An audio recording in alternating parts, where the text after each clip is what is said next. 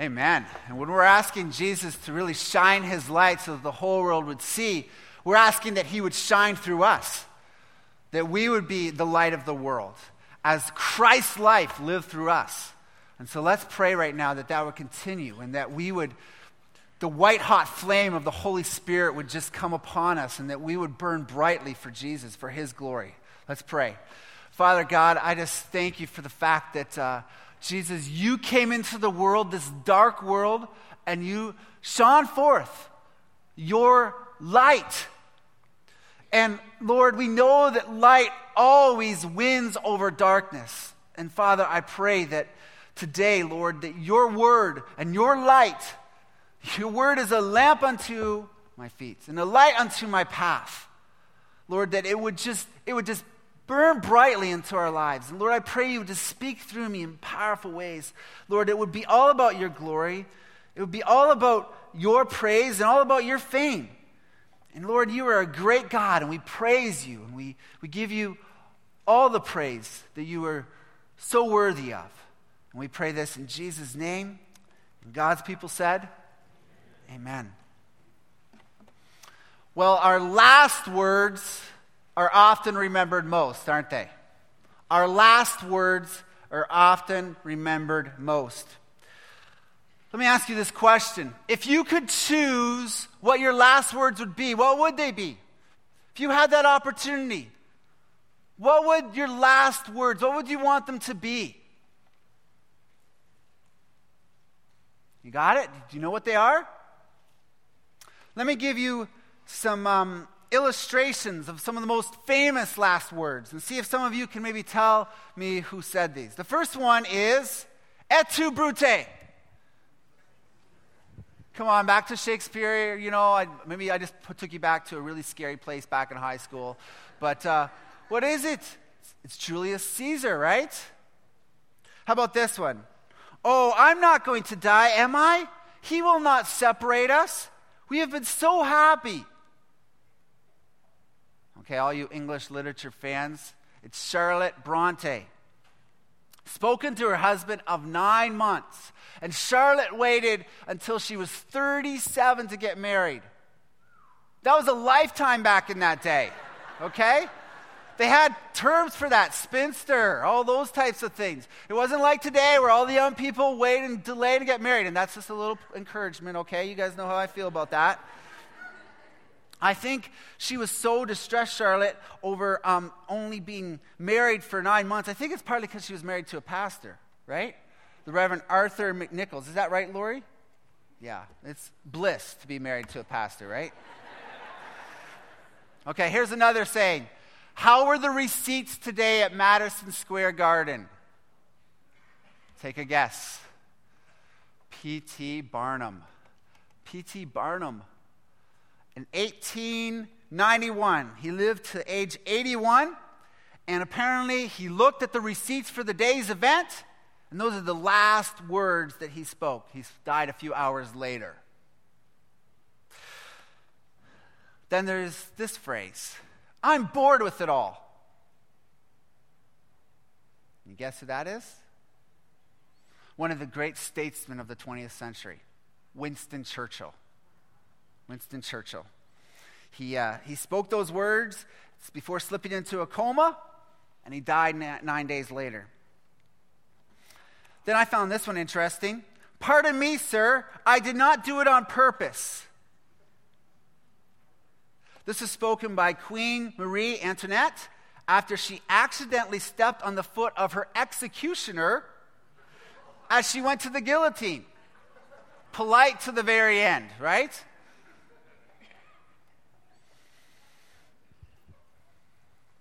Don't you dare ask God to help me.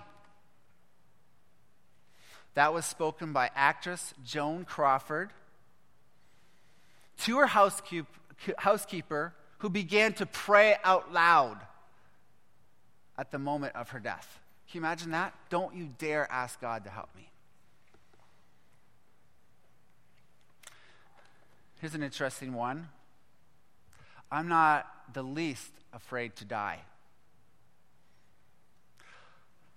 Spoken in 1882 by Charles Darwin.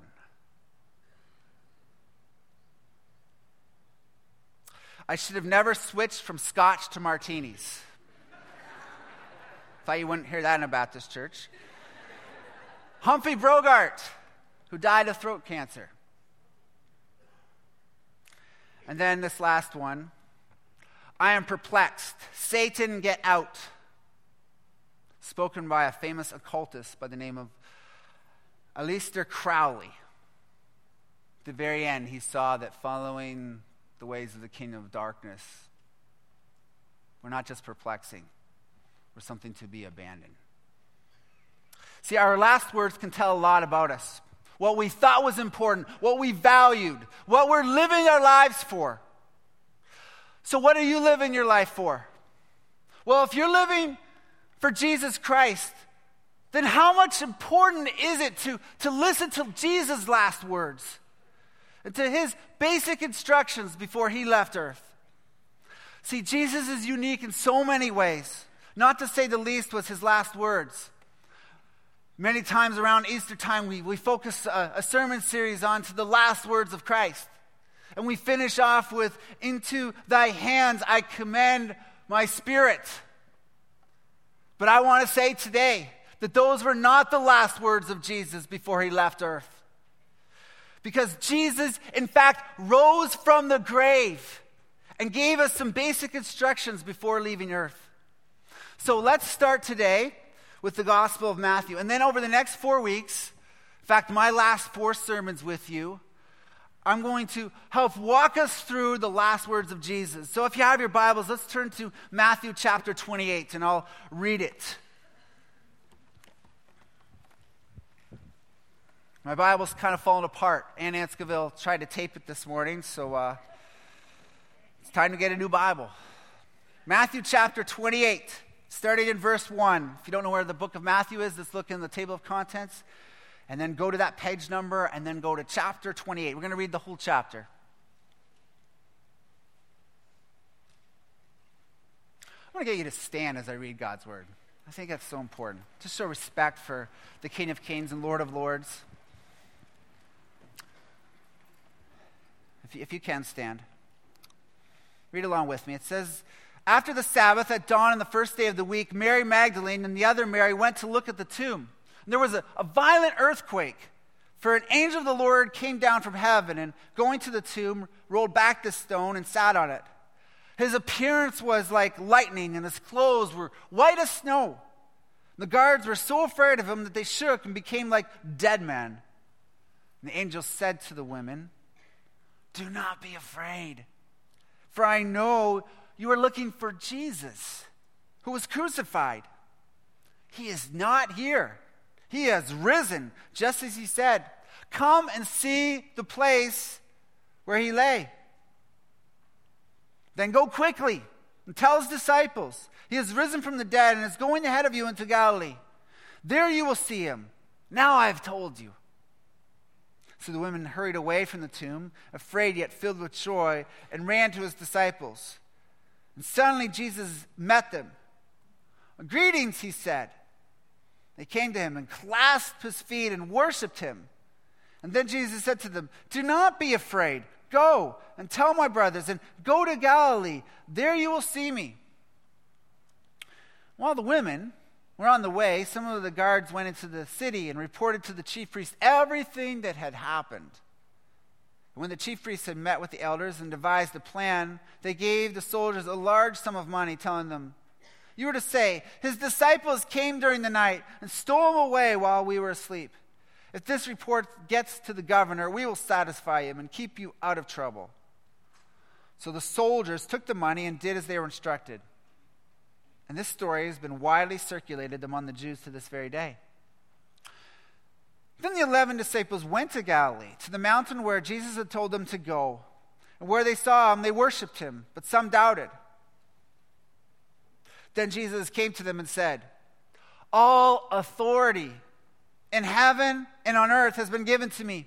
Therefore, go and disciple all the nations, baptizing them in the name of the Father and of the Son and of the Holy Spirit, and teaching them to obey everything I have commanded you. Or literally, and teaching them to observe everything I have commanded you. And surely I am with you always to the very end of the age. May God add blessing and honor to the reading of his word. You may be seated.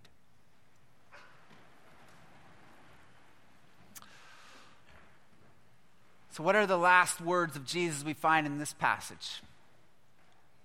It's really simple today. It's go. Go.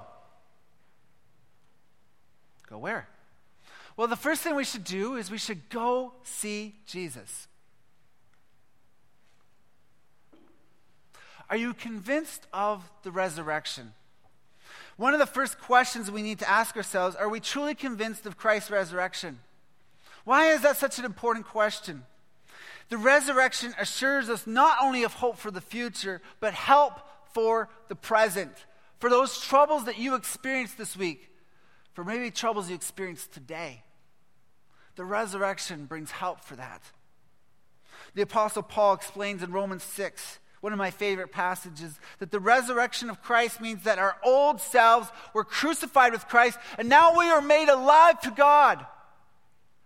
The resurrection gives us power to choose not to sin and instead choose to follow God. Therefore, the resurrection is not just a doctrinal position, but a, a dominant power in our lives.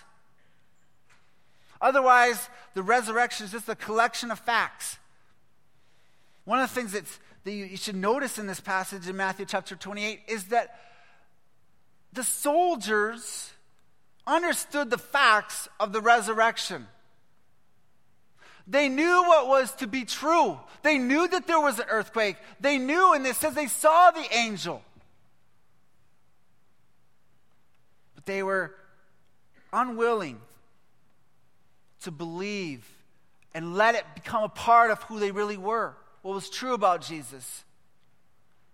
I find it very ironic that the one who conquered death, who they were supposed to be guarding, who they couldn't ultimately guard, they feared death more from the hands of a governor, a Roman governor, than the one who had conquered death. Isn't that ironic? You see, the resurrection is the dividing line. This world and the devil will offer you more to deny the resurrection.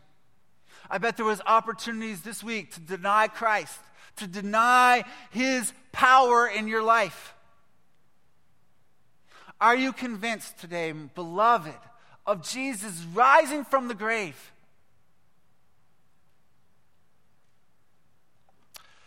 Have you spent time with Jesus? I notice that before Jesus gave his disciples the mission that would change the world, he first of all told them to go to the place where he told them to go, that mountain. Notice what it says in verse 10. Then Jesus said to them, Do not be afraid. Go and tell my brothers to go to Galilee where they will see me. Before we ever get to doing the task of the Great Commission, we are to go and see Jesus. Have you spent time with Jesus this week? I know how busy life can get. I just know.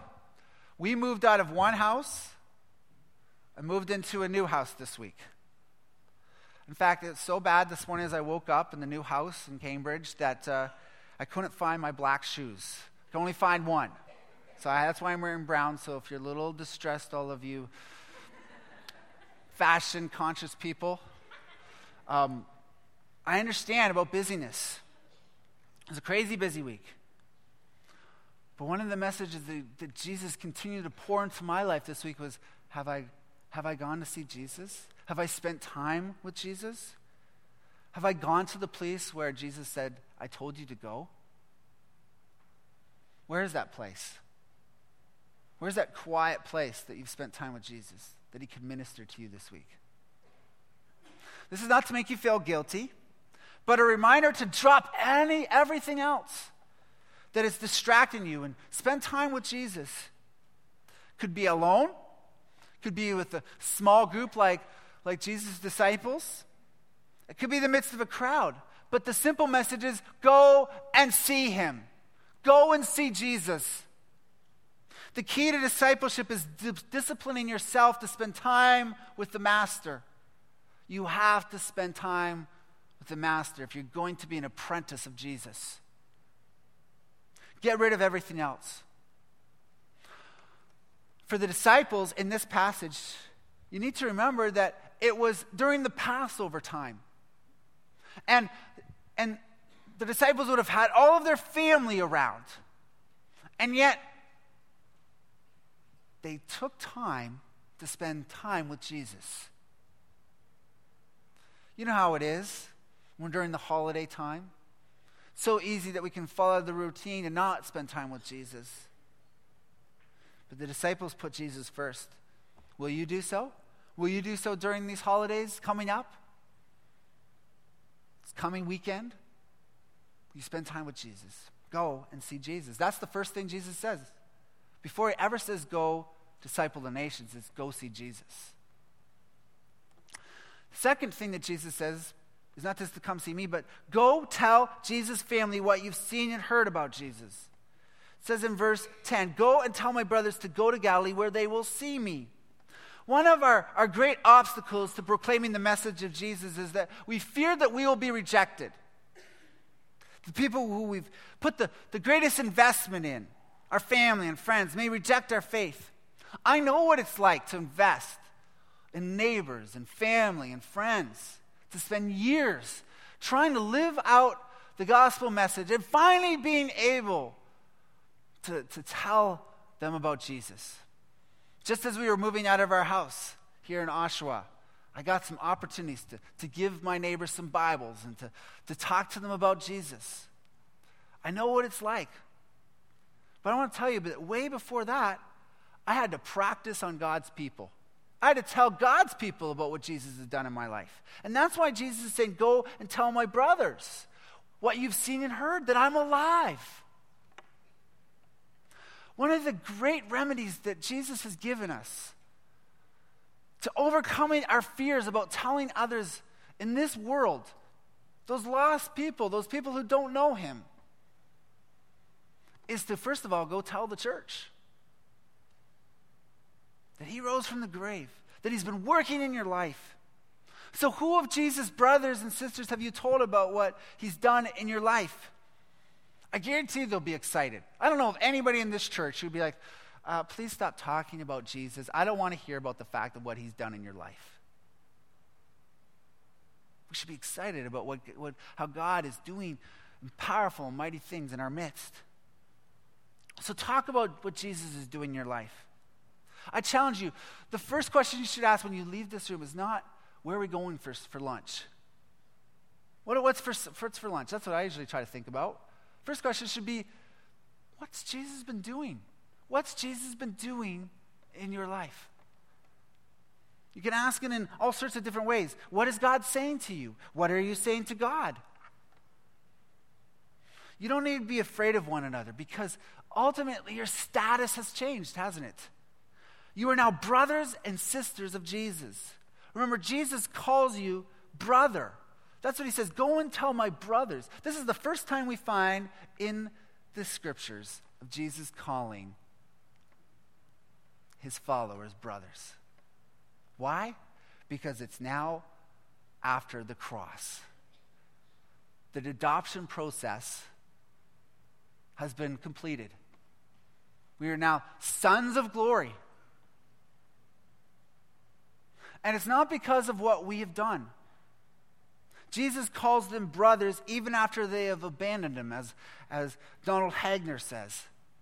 Think about that. All of these disciples, they had abandoned Jesus at the cross. They had left him. They were afraid. And yet Jesus still says, Go and tell my brothers to go to Galilee, and there they will see me. Maybe you've messed up this week. Maybe you've failed. Jesus wants to see you. Will you go?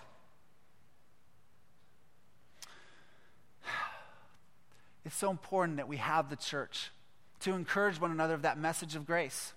We are called Jesus' brothers despite our abandoning Jesus. And just like an adopted child who at first tests his or her new family to see if they really love them, we do that to our Heavenly Father. We do that to the church. We don't always treat one another with love. But I want to tell you today that our Father will always pass the test with grace. So let's stop testi- testing God and, and start testifying about Him.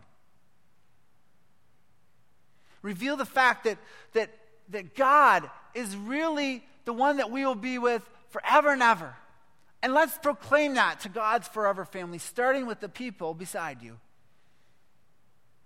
This will force you. This will force you to work out your problems with one another, to look out for one another, to care for one another, and ultimately to worship Jesus together. See, what I love about in this passage, a couple of times, verse 8 so the women hurried away from the tomb, afraid yet filled with joy. Filled with joy. They're, they're afraid, yet they're filled with joy. Maybe that's how you describes you today. And then when we read later on in verse 17, when the disciples finally saw Jesus, Jesus fulfilled that promise of, of meeting them there at that mountain, they worshiped him. They worshiped him, but some doubted. Seeing Jesus should cause you to worship him. Because true disciples become worshipers of Jesus.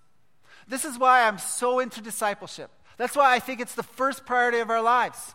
Because all the other things of worship and fellowship, giving and reading your Bibles, all those other things, if you disciple, all those things will come true. If you become a true disciple of Jesus, you'll become a true worshiper of Jesus.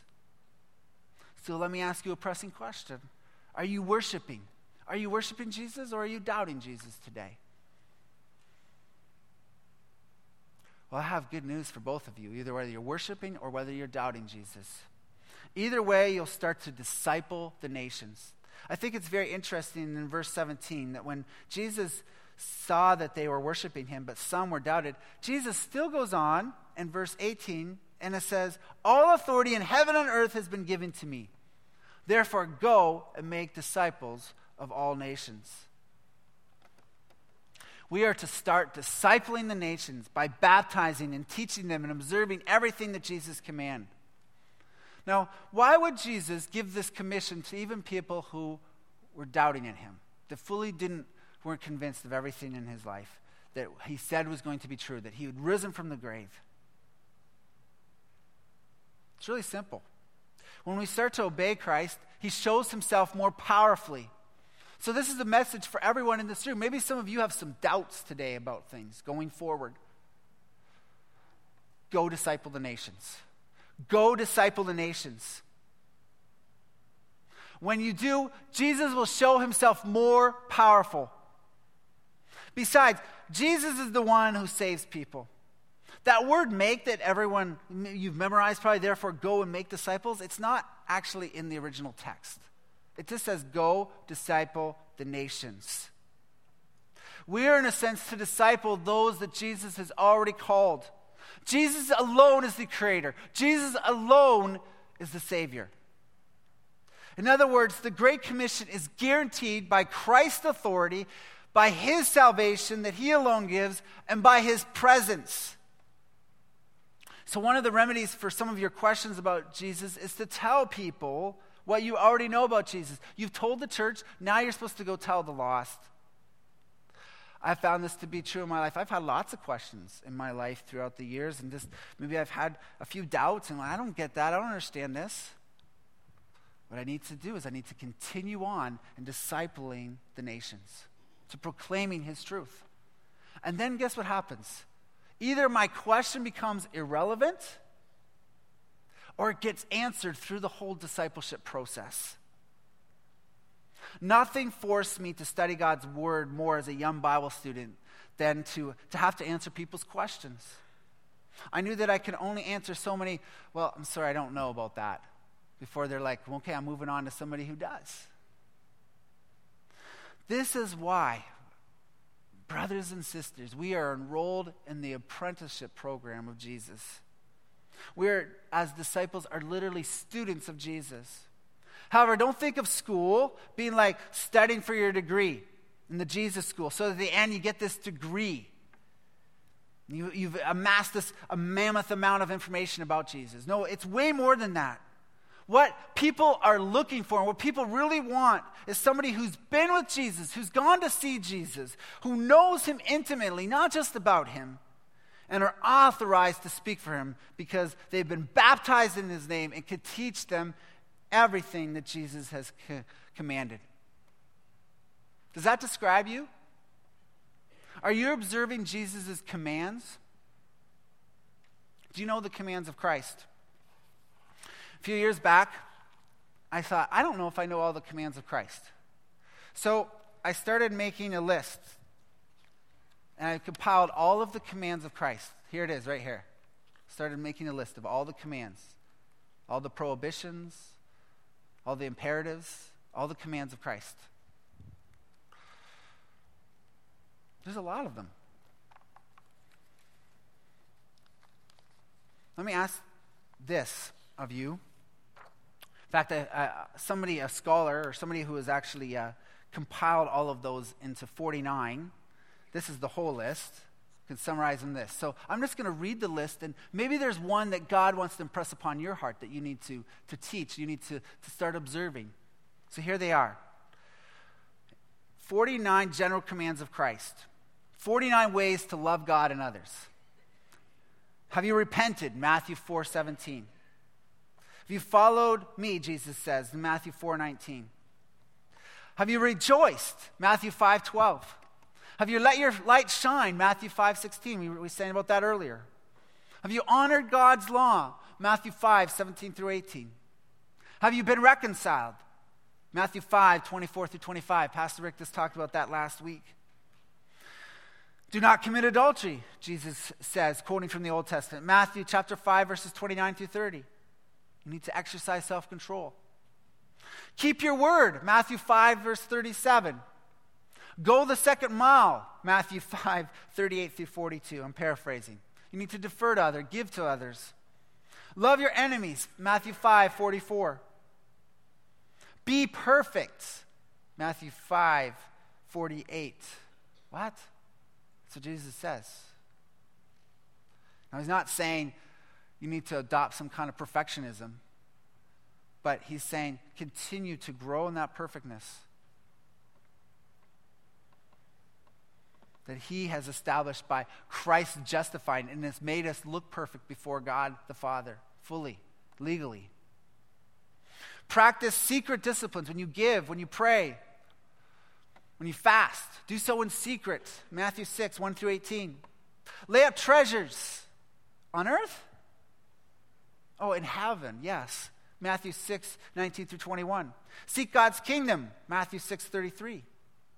Judge not lest you too be judged. Matthew 7 1. Matthew 7 6. Do not cast pearls before swine. Ask, seek, and knock. Matthew 7 7 through 8. Continue to ask the Lord, pray to Him. Do unto others as you would have them do unto you. Matthew 7, verse 12. That was an important one for us as we cleaned up our house, our old house, to this week. Choose the narrow way. Matthew 7, 13 through 14. Beware of false prophets, Matthew 7 15. Pray for laborers, Matthew 9 38. Be wise as serpents, Matthew 10 16. Fear God, not man, Matthew 10 26. Hear God's voice, Matthew 11 15. Take my yoke upon you, for it is easy, as it's light, Jesus says, Matthew 11 29. Honor your parents, Matthew 15, verse 4. Beware of the leaven of the Pharisees, that legalism that this comes in and can destroy. Matthew 16, verse 6. Deny yourself, Luke 9, 23. Despise not little ones, Matthew 18, 10. Go to the offenders, people who have offended you, have sinned against you, Matthew 18, 15. Beware of covetousness, Luke 12, 15. Be content in things. Forgive offenders, Matthew 18, 21 through 22. Honor marriage, Matthew 19, verse 6. Be a servant, Matthew 20, verses 26 through 28. Be a house of prayer, Matthew 21 through 13. Ask in faith, Matthew 21, 21 through 22. Bring in the poor, Luke 4, 12 through 14. Render to Caesar, Pay your taxes. Matthew 22, 19 through 21. Love the Lord, Matthew 22, 37 through 38. Love your neighbor, Matthew 22, 39. Await my return, Jesus says, Matthew 24, 42 through 44. Take, eat, and drink. In other words, remember the Lord's Supper, Matthew 26, 26 through 27. Be born again. It's a command to be saved. I command you who do not know Jesus Christ today to be saved today. I command you in the name of Jesus to be saved. Keep my commandments, Jesus says. John 14, 15. Watch and pray, Matthew 26, 41. Feed my sheep, John 21, 15 through 16. Baptize my disciples, Matthew 28, 19. Receive God's power, Luke 24, 49. And make disciples, Matthew 28 through 20. What was the Holy Spirit saying to you? I know He was saying one of those to you today. So important that we, we follow Jesus' commands, what, what he has told us to do. The response always, when we, when we decide to follow Jesus, is to get baptized and then to follow his instructions. We need his help in that. I saw uh, an illustration of that this week as I walked through the door of my home. And I came home, and the kids all greeted me with unusual excitement.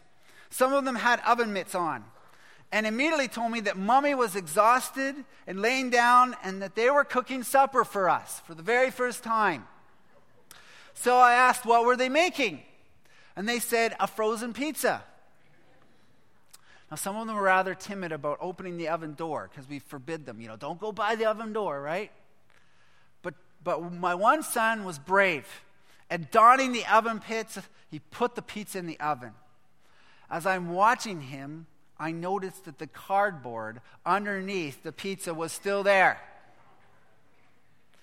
It was a reminder that though my kids were learning, or the biblical word, if we could say they're being discipled and cooking, they still needed my presence and my instruction.